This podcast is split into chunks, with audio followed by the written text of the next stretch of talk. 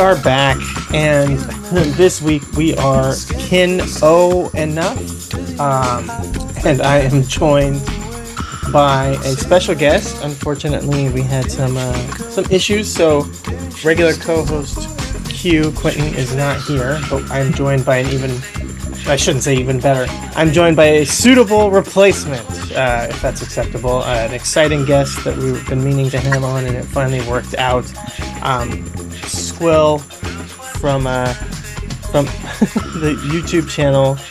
Uh, wrestling? I'm sorry, I am out of sorts. I just ran in the door from uh, riding my bike and being all around town. I'm rushing to try to get here quick. Wrestling with the narrative um, YouTube channel, and uh, oh jeez, now I'm like, I don't know why I'm doing this. Squill, how are you doing today? Good. I am glad to be adequate as her replacement. like I said, I I would have said a, a you know, better than ever. When I'm, then I'm like, okay, I shouldn't say that about Quentin. I like having Quentin on as my co-host, of course, obviously. If you were replacing me, sure, we could say better. Uh, you know, more than suitable.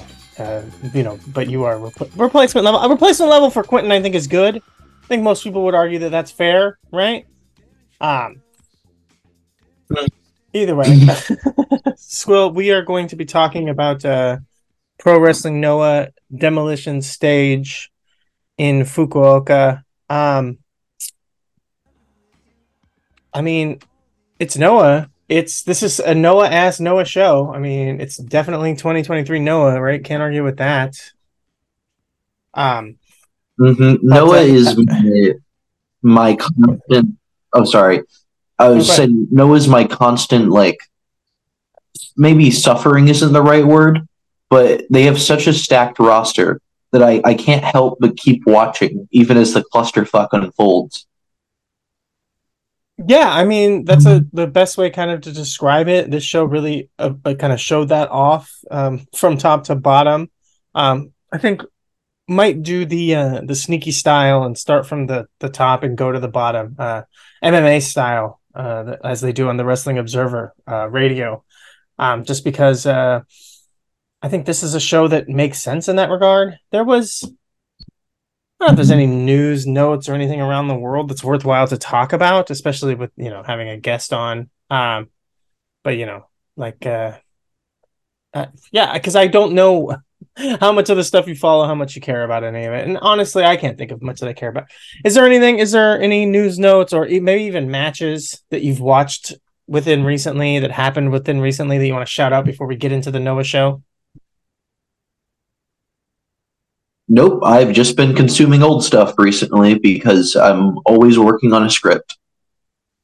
That's uh that's fair. I definitely get that. Working hard on all of that. I um I've been you know continuing to follow uh Mio Mio Momono and saw a couple of you know really really solid matches from her recently um that I would definitely shout out um including the uh, elimination judgment chain death match in Oz Academy between uh Ozaki-gun and uh and a team of kind of Oz Academy baby faces with the kind of the star attraction being you know, I, I wouldn't say star attraction right? Chigusa Nagayo is always going to be the star attraction but Mio kind of being the uh, Oh, the backbone of her team and uh, and the feud with her and Ozaki um continuing to bubble underneath was a lot of fun there. It was I don't know how to describe it. It's like I get it in the context of wrestling but it's like when they already had the really kick-ass singles match this feels like you're really just trying to capitalize off of that and continue the story going in a big kind Mhm. of um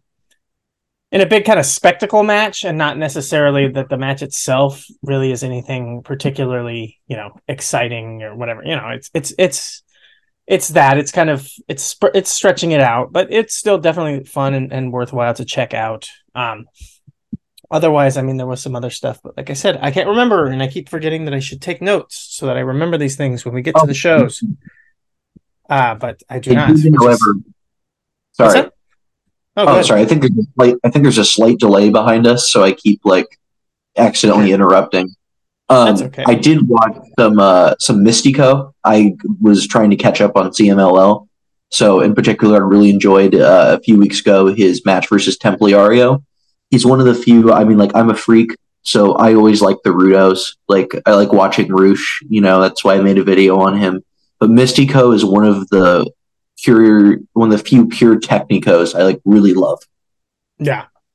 Yeah, I definitely it's interesting because it does feel like the past last year for sure, and maybe a little bit the year before, Atlantis Jr. was kind of the everyone was talking about him. Oh, he's finally coming into his own, blah blah blah. And it feels like over the past six six months range, like Mystico has just completely eaten his lunch. Like no Mhm. one is talking about Atlantis Jr. anymore, and it's all Mystico all the time. Um, and can't say that I blame you know that for you know people for having that happen because Mystico is better, but it does it does really seem like poor timing, really bad timing for Atlantis Jr. because he was finally getting people to be like, yeah, you know what, he's coming into his own, he's doing pretty good, and uh, just completely overshadowed at this point. It's it's uh, it's definitely sad to see, but you know whatever. the, the Yeah, I propose the old- third. What's that? Uh, that Stu- uh, I propose the third option that Stuka Jr. Uh, deserves Sure. to be uh, supreme overall. Because as Okay. uh, you can tell from some of the videos I've made, I like uh, cube shaped wrestlers. Uh, and he is definitely one of them. He's one of the most cube-shaped luchadors that we've had in a while. Um, that's for sure. He looks with his blue color pattern. He looks like the big block character from Mario, um, the one that would jo- drops down from the ceiling. He definitely has a the same vibe as that. And I'm trying to remember now. I don't think it's true, but I for some reason I was thinking he's the the progeny of the B meme, the B meme on Wrestling Observer, but I think that's actually not true, and it was somebody else. Um, either way, we can move on to to Noah. Like I said, I think we'll start at the top uh, Makes with the sense. main event. Go ahead. But no, I was saying it makes sense. Yeah. Yeah, yeah, and then go down as we hit the the tag teams and trios matches that some of us may or may not have watched. Um, either way, main event we got Jake Lee going up against the uh, the synonymous uh, ep- of the episode Kenoh for the GHC World Heavyweight Title. We chatted a little bit about this uh, behind the scenes before the episode here started, but I'll let uh, Squill. I'll let you take the reins here and start out on your opinions on this match. So, as with all Jake Lee title matches, um, there were moments within this match in which I wanted to inflict suffering upon myself and others. However, because mostly because of the result and because Kenoh um, hates everybody, I found this to be overall a pretty good main event, even if it was way too fucking long. Yeah, I have to agree with that. Way, way too long. Um, basically, it opens up and it's interesting enough. Um, and then as you know, especially playing off the stuff with Kenoh and the and the just the sassy bitch that he's being from the start. Um, you know, teasing and playing the mind games. I don't know if you if you do the English commentary, but I like to, and the English commentary did a good job putting over kind of the uh, that nature of Kenoh. Um, and then as soon as Jake Lee is in control, it just grinds to a complete and utter fucking stop. It is just boring as dirt, dull as dishwater, as they say. Just cannot fucking. I do. I don't get it. Like, I historically was at least somewhat like willing to give Jake Lee a chance. Jesus Christ, this title reign has just dropped any pretense of thinking that there's maybe going to someday be something with this guy.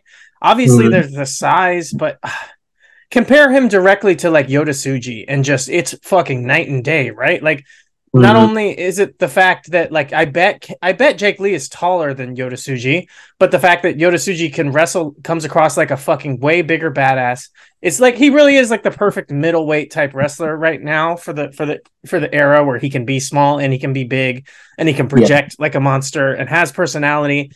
Jake Lee is just the absolute fucking nothing. I mean, Jesus Christ! Like, sorry to steamroll. If you had any thoughts you wanted Oh. to interject there. Well, I was going to build off of that, and you have you ever seen you ever seen that clip from SpongeBob where uh, Squidward comes out and he dances and the crowd is quiet, and then SpongeBob comes out with the mop, and then they start cheering, and then back and forth. Yes, yes, That is this match for me because whenever Kenoh is in control, just doing Kenoh things, um, it's beautiful because he's beating the shit out of Jake Lee, and then Jake Lee does a hold, and I want to kill myself.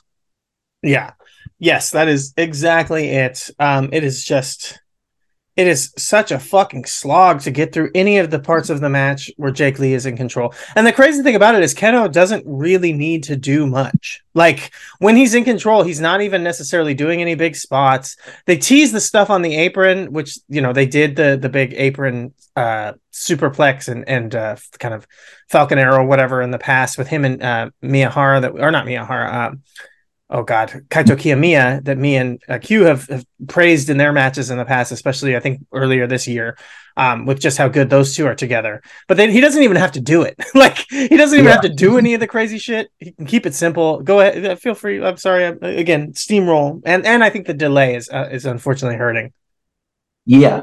Uh, with this match in particular, I we were behind the scenes. I was saying that I think that Kenoh um, will be. I mean, he's approaching it. He's 38, I think, but he will be an amazing old man wrestler.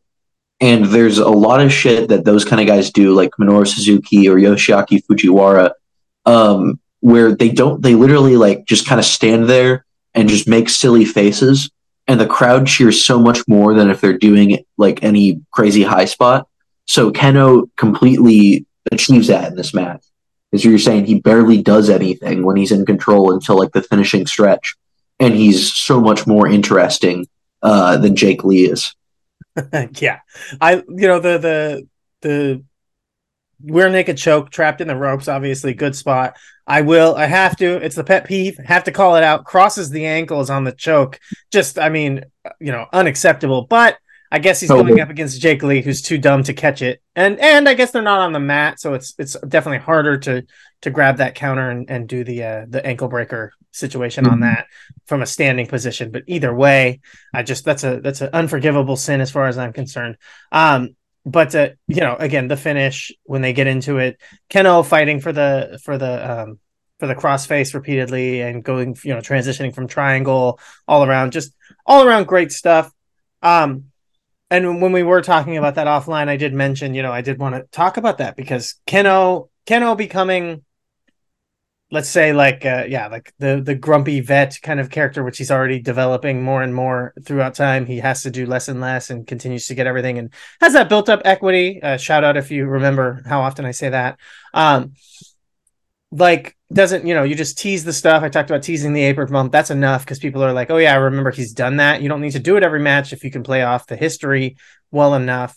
Um but uh but also like we saw him in Dragon Gate. We've seen him in DDT relatively recently. And like I always think of the DDT where he came out with the big crazy hair and he's amping it up for the setting. And just and you know the way that he wrestled in Dragon Gate when he was uh, the the Twin Gate champion, like the way that he's able to show off different styles, different personalities, different abilities, be comedic, take himself lightly. It's kind of the same thing I recently was bragging or talking up about like a um Fuminori Abe and about a guy who's able to be legitimate, be a badass, be a shooter, and then also be funny. Um, and I mentioned to you that I, I wanted to bring that up in conversation with a video that you recently did um, about Josh Barnett, who is anything but ever funny. I mean, the guy just d- almost never shows any lightheartedness. You, you'll get a little quippiness from him here and there. I've noticed when I've seen him live up close, you can pick it up. You really do not pick up any of that.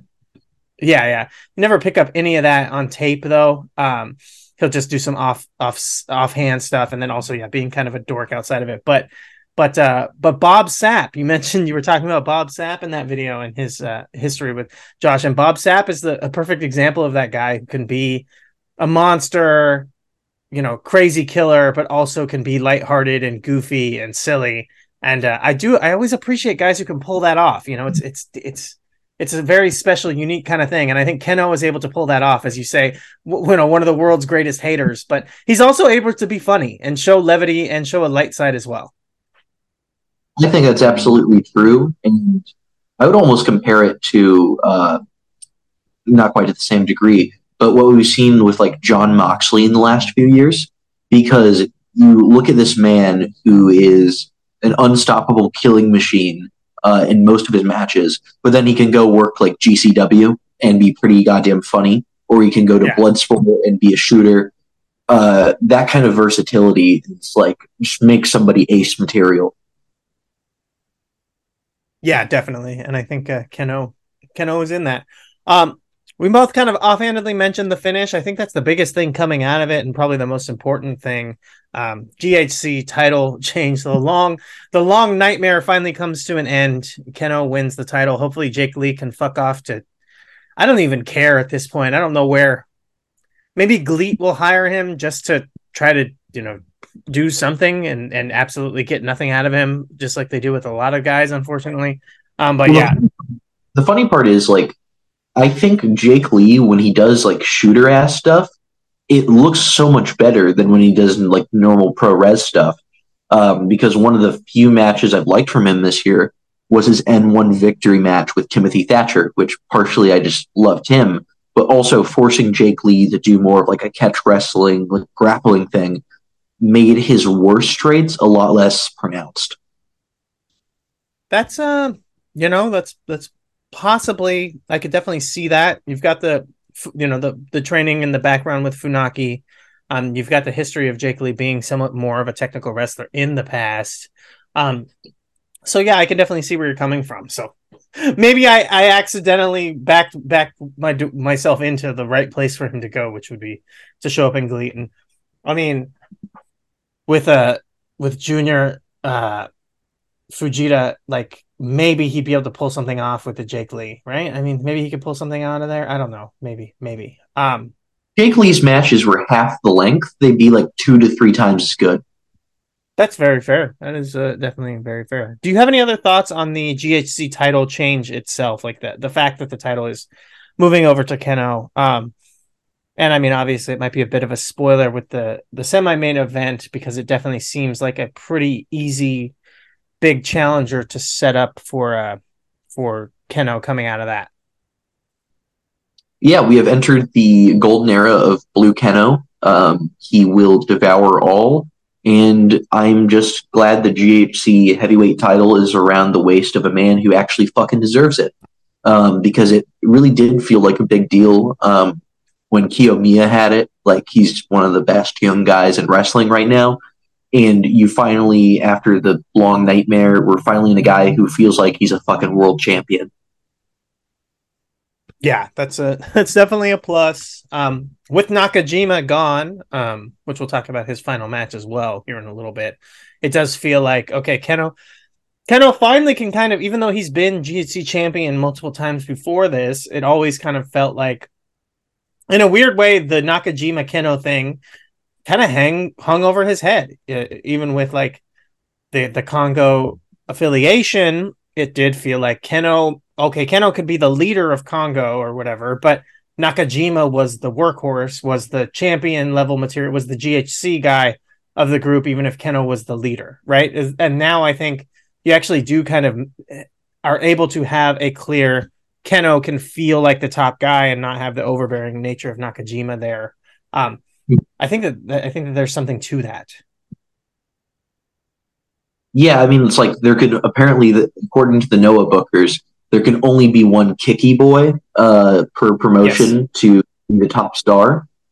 Uh, but yeah, Kenoh really will. I assume he can pick up that slack. And also, I just want to say because we've been talking a lot about his character work um, and him being the hater that he is.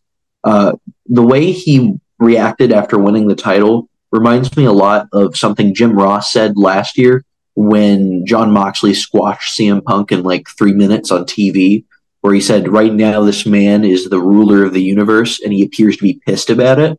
And Yeah, I feel like it applies to Kenoh.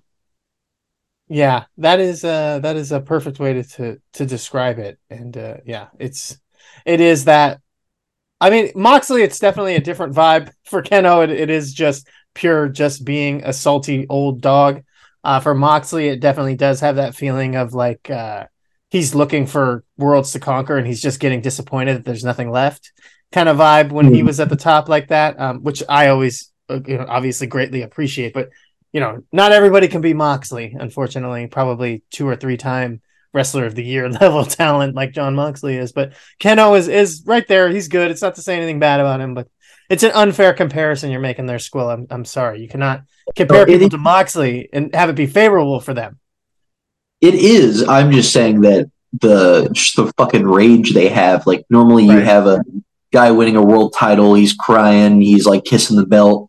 Uh, I just mean to say that I appreciate that Yeah. both of these men like uh, win the title, and it doesn't seem to have satisfied them at all. Like I think No. Kenoh still wants to fucking kill everybody in his path. Yeah, that's definitely true. Um, well, like I said, semi-main event feels like it definitely is setting up. I mean, really, either guy as a solid challenger. Um, I absolutely, I thought this was a much better match when it came to both performers in the match being game. Um, Mhm. Jack Morris was a guy who I was really high on very quickly. I mean, just from the beginning when I first started seeing him in Noah, I I'm not, you know, I was in the past a little bit more up on like actually following Australian indies and stuff. Um, and, oh, I guess he's Scottish. For some reason, I thought he was Australian. Either way, I had never really seen Jack Morris. I guess he was like an ICW guy uh, before he showed up in Noah. No, he's not even ICW. Gee, Where did they fucking find this guy? Um, I guess he was a bit of ICW. Either way, um, Mhm. I first started seeing him in Noah and was just kind of like, all right, like in from from the jump.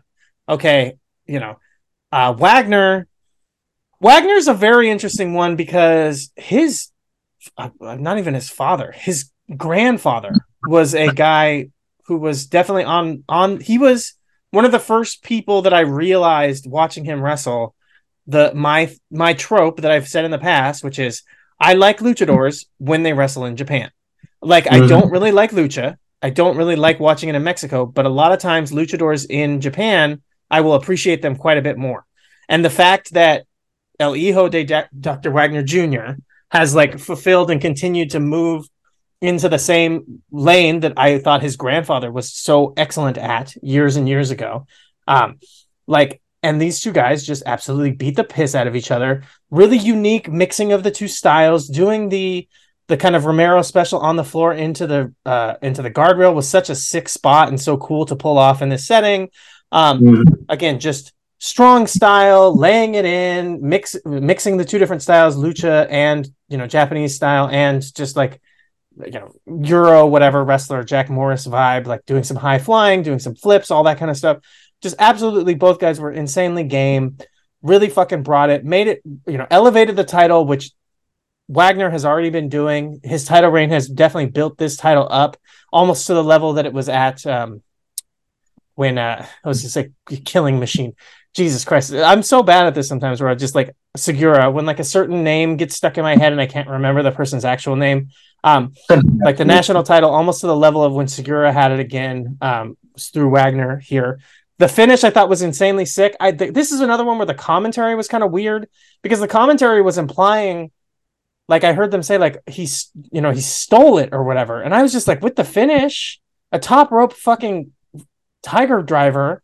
And Yeah. the way that the match was set up it did not to me did not come across at all like Morris stole this one.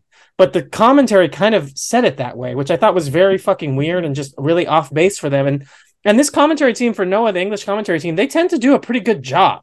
So yeah, but but Squirrel, what are your thoughts on everything and and uh, you know that that little piece that maybe may you may or may not have heard?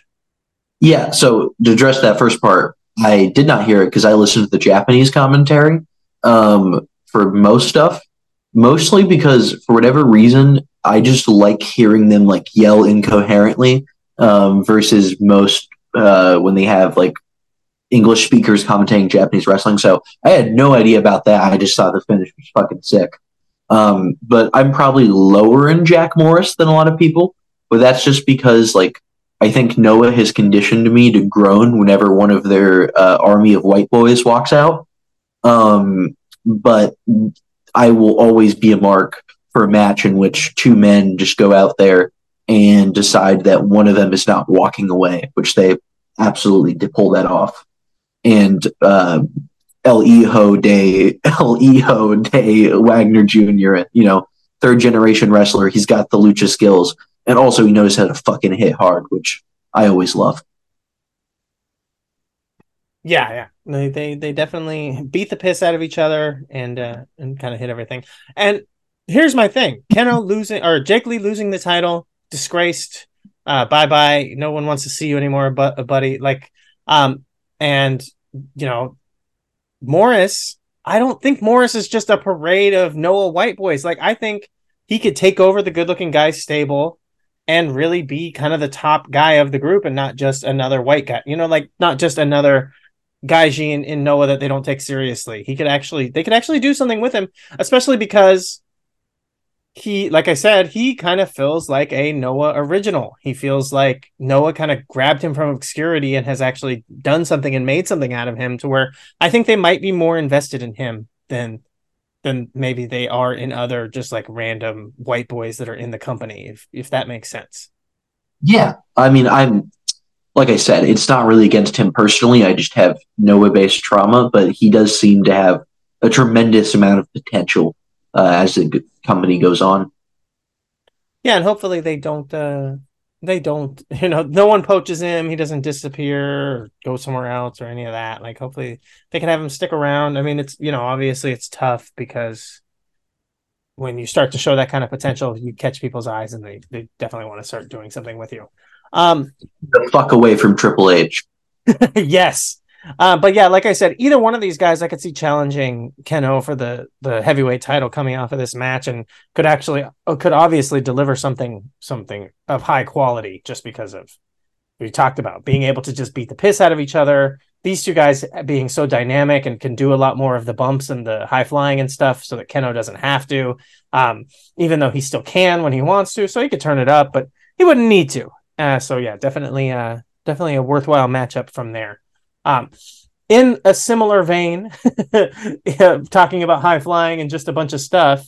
Um, GHC Junior Heavyweight Tag Team titles, the champions Alpha Wolf and Dragon Bane, um, guys who made their name on uh, gifs on Facebook, wrestling in the fucking in the streets or whatever. You know what I mean? Doing indie lucha matches um, mm-hmm. around cars and stuff. Uh, going up against the good looking guys team of uh, Tadasuke and Yohei.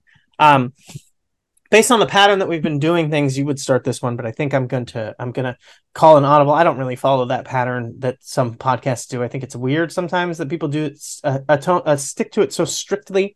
Uh, my mm-hmm. biggest takeaway from this is just like GH, uh, they're not going to fucking book the GHC junior tag team titles at all. They're not going to put any effort into it. So like Dragon Bane and Alpha Wolf just having nutty spot fest matches and keeping the titles like actually is more prestigious than having these belts like on whichever member of Stinger is turning heel or face that month.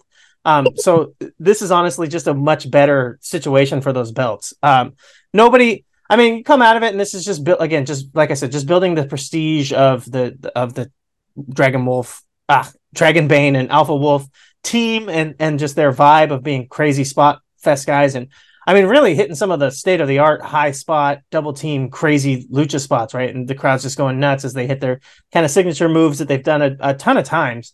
Um, but other than that, I mean, no one really, there's not really much to, to this. I don't know, Squirrel, did you have any big takeaways on the match? I mean, you summed it up. It was 12 minutes. It didn't overstay its welcome. People's long term spinal health was damaged. That's all you really need for a junior heavyweight tag match. Yeah, perfect. And a big part of why I wanted to just uh, start and open that one up is because I would I would prefer to hear your takes on this next one here. Uh, Nakajima's final match in Noah, teaming with Go. They're doing their Axius, um, kind of AXIZ. I don't know why I say Axius. Anyways, you know that's how words are now. You know, if you're like you're doing a, uh, uh, everything is like a crypto scam, so the names are like Axius. You know, um, going up against Marufuji and Sugiura. Um, kind of what are your thoughts on this? What are your thoughts on Nakajima moving forward and uh and leaving Noah? I mean, I know you know he's not a Noah Trueborn or whatever, and he really hasn't been there forever, but it feels like a long time, and he has felt like one of the stabilizing forces and one of the guys in Noah that you could count on to always be there for the past however many years, and now he's gone. It's you know it's the end of an era in some way. hmm Um, first of all, this is match of the night for me. Uh, it had basically like no overall story for the match, but they fucking just hit each other really fucking hard, which I'm is really true to all four men involved. Um, there were some great fucking spots. I remember when um, uh, Nakajima like lifted Sugiura out of a guillotine, and it was fucking awesome. Uh, Go hit a deadlift suplex that was beautiful. Like it really seemed that this is uh, you know his last match. So with the company Nakajima, that is. So all four guys are just going to empty the clips into each other and just hit all the crazy shit they can. Like I don't know, it was a perfect send off. And like with Nakajima's future going forward, I think he can go just about anywhere and probably still be pretty successful. Um, I think it'd be interesting to see him in New Japan right now since they seem to have recovered a little bit from how stale their booking was. But yeah, that's about it for this match. Yeah, I mean, it's interesting because you said uh, that this was a you know not a lot of psychology in a match where just all four men were emptying the clip, and uh, I'm slightly confused because I'm pretty sure that this was AXIZ versus Sugiura in a handicap match. I didn't notice this fourth man that you talk about. Um, when it comes to emptying the clip, I mean, Marufuji was like had a had a fucking pop gun. I mean, this guy was not only was he barely in there, he did not deliver the same as the other three men. Like, I get where you're coming from, though. It was definitely leave it all out there, go, go, go, dead broke. But like, Sugiura did the heavy lifting for his team when it came to pretty much everything, which is fine because this was about seeing AXIZ beat the piss out of not just their opponents but each other, which I I really enjoyed. I love Nakajima just kicking the shit out of Go. Like that was definitely a lot of fun. Um, yeah, so but uh, I agree with you that I would say match of the night. Um, you know, close second the Morris and Wagner for me personally, but you know that's again I'm higher on on Morris than you, um, and possibly even higher on Wagner than you, uh, because I'm high, really really high on both those guys. Uh, but yeah, this this definitely ruled uh Nakajima moving forward. I mean, it's so weird because you know hours after this, maybe days, he shows up in All Japan, um, and kind of seems like, oh, is that it? And that really cannot be it. Like I just I can't imagine that he left Noah to go work all Japan when he could have basically kind of done that anyways. I feel like there's got to be more to it. You know what I mean? Um, yeah, because currently this may be unpopular, but to me, All Japan is a shittier version of Noah just because they don't have the talent pool um, right. and built around like two or three people. So yeah, it doesn't make sense to go from Noah to a shittier Noah.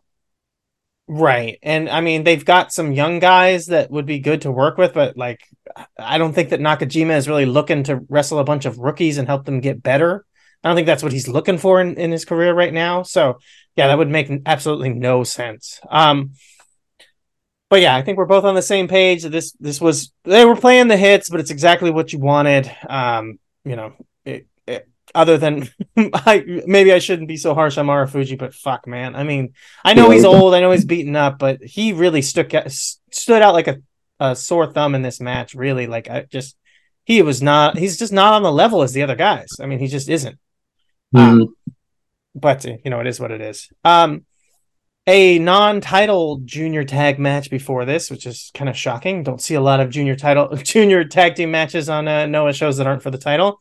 Um, mm-hmm. Eita and Hayata taking on the Stinger team of Daga and Ogawa. Um, you know, what are you gonna do? Like, you can't have Ogawa again. Like I talked about the Stinger, the junior tag team titles on Stinger constantly. Um, like, got to do something with the guy, and he's fucking great. And really, anything other than a big spot, I'm gonna feel like he's being wasted, even at this age, with just how good Ogawa still is. Um, mm-hmm. We've seen him show off how good he can still be, even relatively recently. Um, with like the one that pops in mind, the most recent is like the Dick Togo match, but even still, he's had some pretty kick-ass matches. Um, even you know, like I said, even more uh, relevant lately. Um, but that said, I mean, Daga's there. I don't know if you're a big Daga fan, not for me. But the stuff with Eita and Ogawa, I really enjoyed anytime that they were interacting with each other. Um, you know, those two in a big singles match, I think would be a lot of fun. But you know, again, it's a a junior tag team match in Noah that's not for the title. It's just kind of shocking that it's even on the card. Uh, what did you think?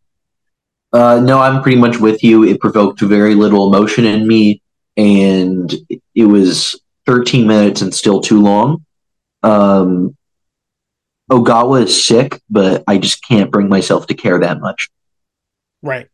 Yeah, I have to just let it go. I, I get upset anytime I see him not in a big position, but it is. I mean, they're not going to push him. They're just not. I don't know why I would think that they ever would. They're not.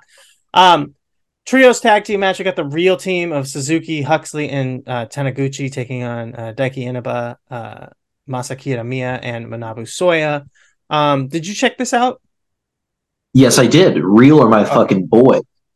I figured. Um, I, I, have an agenda uh, to push here, and that is that uh, one, I think Taniguchi is a fucking really good wrestler. Um, and, you know, he was stuck for years with that fucking like Maybach Taniguchi thing, but I think he's truly very good. And seeing him as just himself is always a treat. So I think that's pretty fun.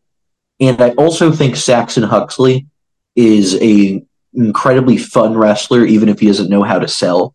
Um, because in the similar vein of a Bob Sapp, him screaming and just like running around like a crazy person makes me a lot happier than a lot of technically perfect stuff that just comes off as like devoid of emotion. Yeah. Huxley's an interesting one because I mean I'm I'm probably one of the few people outside of the UK, you know, and legitimately just even like the area where he's from who was familiar with the with the Muscle Cat before he showed up in WWE.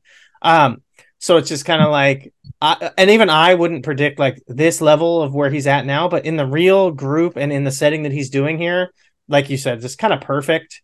Um, mm-hmm. and him and Taniguchi just really have such great chemistry together as a team. Um, and the stuff where Suzuki got involved too, but Suzuki almost felt like a third wheel at times, which is crazy because he's one of my boys, you know, one of my oh. longtime boys, and he felt like a third wheel on his team, really, um, with the dynamic between Huxley and, and Taniguchi. And that's again thinking about the fact that um Huxley, really, you kind of think of him now as like he was Thatcher's tag team partner, right? He, you know, they were the tag team champions. So you think like now he's showing, okay, he's also got really good tag team chemistry with Taniguchi, another member of the stable. So it wasn't just Thatcher, even if, you know, obviously Thatcher's great. We both agree with that. We're not going to argue with that. And, and I mean, how long are we going to we, I mean, you brought him up earlier. As I say, how long are we going to review a show that Thatcher's not on it and not gush about Thatcher? Um, yeah. Of course, anytime Thatcher's not on the screen, people should be asking. Um, but uh, yeah, the facts that Huxley has bringing out this personality. Taniguchi looks great here, as you said. Looks is honestly really good in general. Um, finally getting to show off what he can do with the, just the character, the goofiness, but then also the execution and the wrestling. This was really good. Um, felt too long you know 14 yeah. minutes still felt too long but this is all this is honestly like six guys that you need hot you need to be legit these are all guys who should be at that level where a couple wins and they could challenge for the GHC title and you need them to be there you're coming off of Soya having a really hot run in the N1 you want to keep him hot. So you can't really have this match go quick. You need to give them time to continue to keep them established. So I get that. But for me my personal opinion my personal choice I'd rather the match was quicker right? And and i also am like there's a lot of goofiness and and fat that you could say oh you could cut that. But that was honestly kind of the best stuff on in the match was a lot of the kind of goofy sideshow stuff. So do i want to cut all that? Not really um but yeah i don't know if you have any other thoughts or anything want to respond there uh no i pretty much agree with that it should have been like 10 you know 8 minutes versus the 14 it was um right. we'd also be remiss without mentioning uh, masa kitamiya who I think is very much deserving of, like you said, of like a GHC title challenge. That guy is another cube who I greatly appreciate. Um, and yes. he had he had a lot of chemistry um, with Timothy Thatcher in the N1, so of course I appreciate him there. But there's some real potential for some of these guys in this match, like um, like Saxon you're talking about, to become a god tier tag worker like I don't know if he's ever going to be a singles like really good wrestler, but in terms of a hot tag where he runs in and starts screaming, he may be able to get to that peak.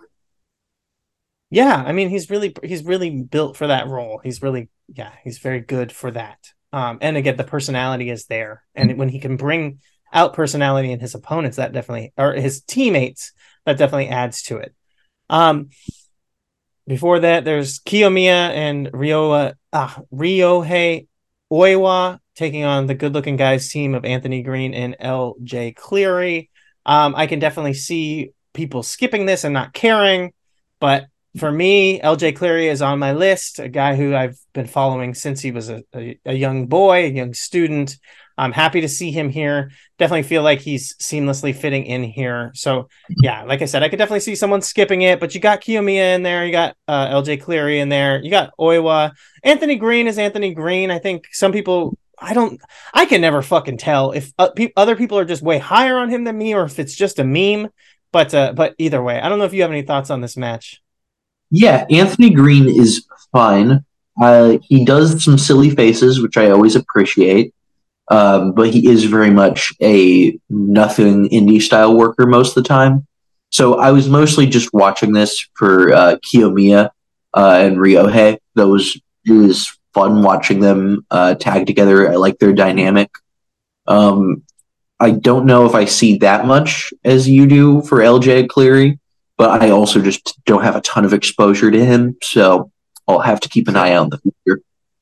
Yeah, I mean, you know, he's not showing everything that he can do here, and he's. I'm just saying he's showing up in knowing he's as good as Daga. you know, I mean, he's at he he's hitting the bar where he doesn't feel out of place in Noah for like a Gaijin in Noah. Um, okay, but I, I, might be as good as Daga. That's very fair. Um, 10 man tag team match. This has really felt like just an excuse to get a bunch of people on the show. Uh, you know, my only real thoughts. I actually I don't know if you have any thoughts on it or if you care. No, this is the one I, I didn't watch. Didn't watch this. Yeah, that's fine. Uh, you know, my only thoughts are like ter- I'm happy to see Teriyaki continuing to get shots in Noah because I'm a fan of his. Uh, you know, I, I, this is the thing. I think I say stuff like this, and people might think I mean more than I mean. When I when there's young guys and I get into them and I keep an eye on them, that doesn't mean that I say that they're great. I just there's potential there, and I enjoy watching them develop. And Teriyaki's one of those guys. I've been watching him for a while, and I think that there's something there that can develop. He's got a good look, good personality, and he's executed some stuff relatively decently for his age. Um, on the other side of things, you've got like Extreme Tiger and even Ohara, who are guys who I've always thought the world of and thought that they had a, the same thing, lots of potential, something could happen, and really just kind of never, you know, got off third base kind of situation, or you know, made it to made it to home plate kind of thing.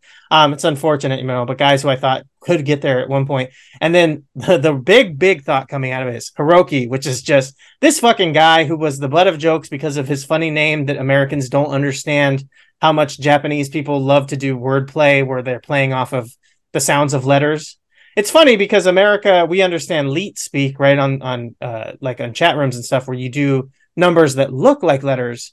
But in Japan, they like to do numbers that sound like letters to make words out of the numbers. So high mm-hmm. 69 was always the a punchline because people who didn't understand that it was Hiroki because of the way that the numbers were. Um, so he was, you know, oh, look at this scuzzy indie guy whose name is High 69. Well, it's Hiroki. Either way, the fact that he's one of the best guys in a you know second to opening round match in a Noah you know ten man tag. It's kind of just funny, um, and I'm happy for him because he was actually really good, endearing, and solid worker in this match. He was probably the standout worker of this match when it comes to actual wrestling, um, which is very funny. And then the opening six man tag. I'm going to assume you also skipped, um, but if you have any thoughts, feel free. I did flip through it. Um, okay, it is fascinating that um, Mohamed Yone is has a job. Um, it's yes. just, uh, I man, this was because I watched most of it and then I asked what I was doing with my life. Um, I guess it's cool to see that Noah uh, still books Akitoshi Saito sometimes. Like, there's not much to say here. It was the absolute sludge of Noah's roster. They're just there so they get paid, I guess. Right. You've got to, you know, and and someone has got to book the uh cast off equally as canceled student of Michael Elgin in Stallion Rogers. I mean, what I don't understand how this fucking guy got to Noah, but it's just so funny to to see him here after the, you know, unpleasantness. And to be honest with you, I like him more in ring wrestling now than I did when fucking, you know, the the the the Southern Graps you know Twitter was you know talking about how he was the next coming of you know uh Barry Windham or whatever. Like honestly, I think he's finally actually turning into a decent wrestler. He's built better and some of his stuff actually looks legit. Um the haircut mm-hmm. really helps, but just the fact that this scuzzy motherfucker who probably doesn't probably shouldn't be in wrestling at all is just kind of scuzzing it around here in, in Noah is just something else. But yeah, I, I agree with your thoughts on the match itself. Now that it occurred to me, they did put um the shadiest guy on the roster in a match against the guy who killed Misawa, uh, albeit it was you know unintentional. So it sure. is kind of, it, it just kind of seemed like they just tried to contain it to one match. Sure, that's fair. Maybe they just in case Stallion Rogers tried to pull anything, he would be right there with a real shooter. Um, I don't know. That's that that's terrible. Yeah, yeah. Um, well, I guess. Well, is there any other thoughts? Any other things you want to hit before we call it a call it a night here on this Noah, this big time Noah review? Um, Noah is a terrible product. Noah is a great product. Long live Noah, I think. Um, I'm interested to see Kenoh's reign, and I hope they don't fuck it up. But I think it's also booked with just like Great Muta is in the locker room and he just does like a ton of crack and then whoever walks in the door first becomes GHC heavyweight champion, which I think is how Jake Lee got it. So we'll see how that goes. Yeah, that does. I mean, it's just the first guy he sees, and Jake Lee was the tallest, right? So he just saw him first. That does that does check out. Um, yeah. The only other thing I wanted to uh, I wanted to talk about the MJF versus Kenny Omega match, but uh, I ended up not getting around to watching it because we started recording earlier than we had originally planned. So whatever. I've heard it's good. I'll, we'll see. Um, otherwise, liked you liked it? Yes, I did. I'll check it out. I got. I've gotten. Okay. I'm a little higher on MJF than a lot of people in like our corner of the internet. Sure. Um, I think it's kind of weird that people are acting like he's a bum in the ring, but I find myself very easily invested by a lot of his work um, just because I appreciate his promos, and he's yeah. not bad in ring either.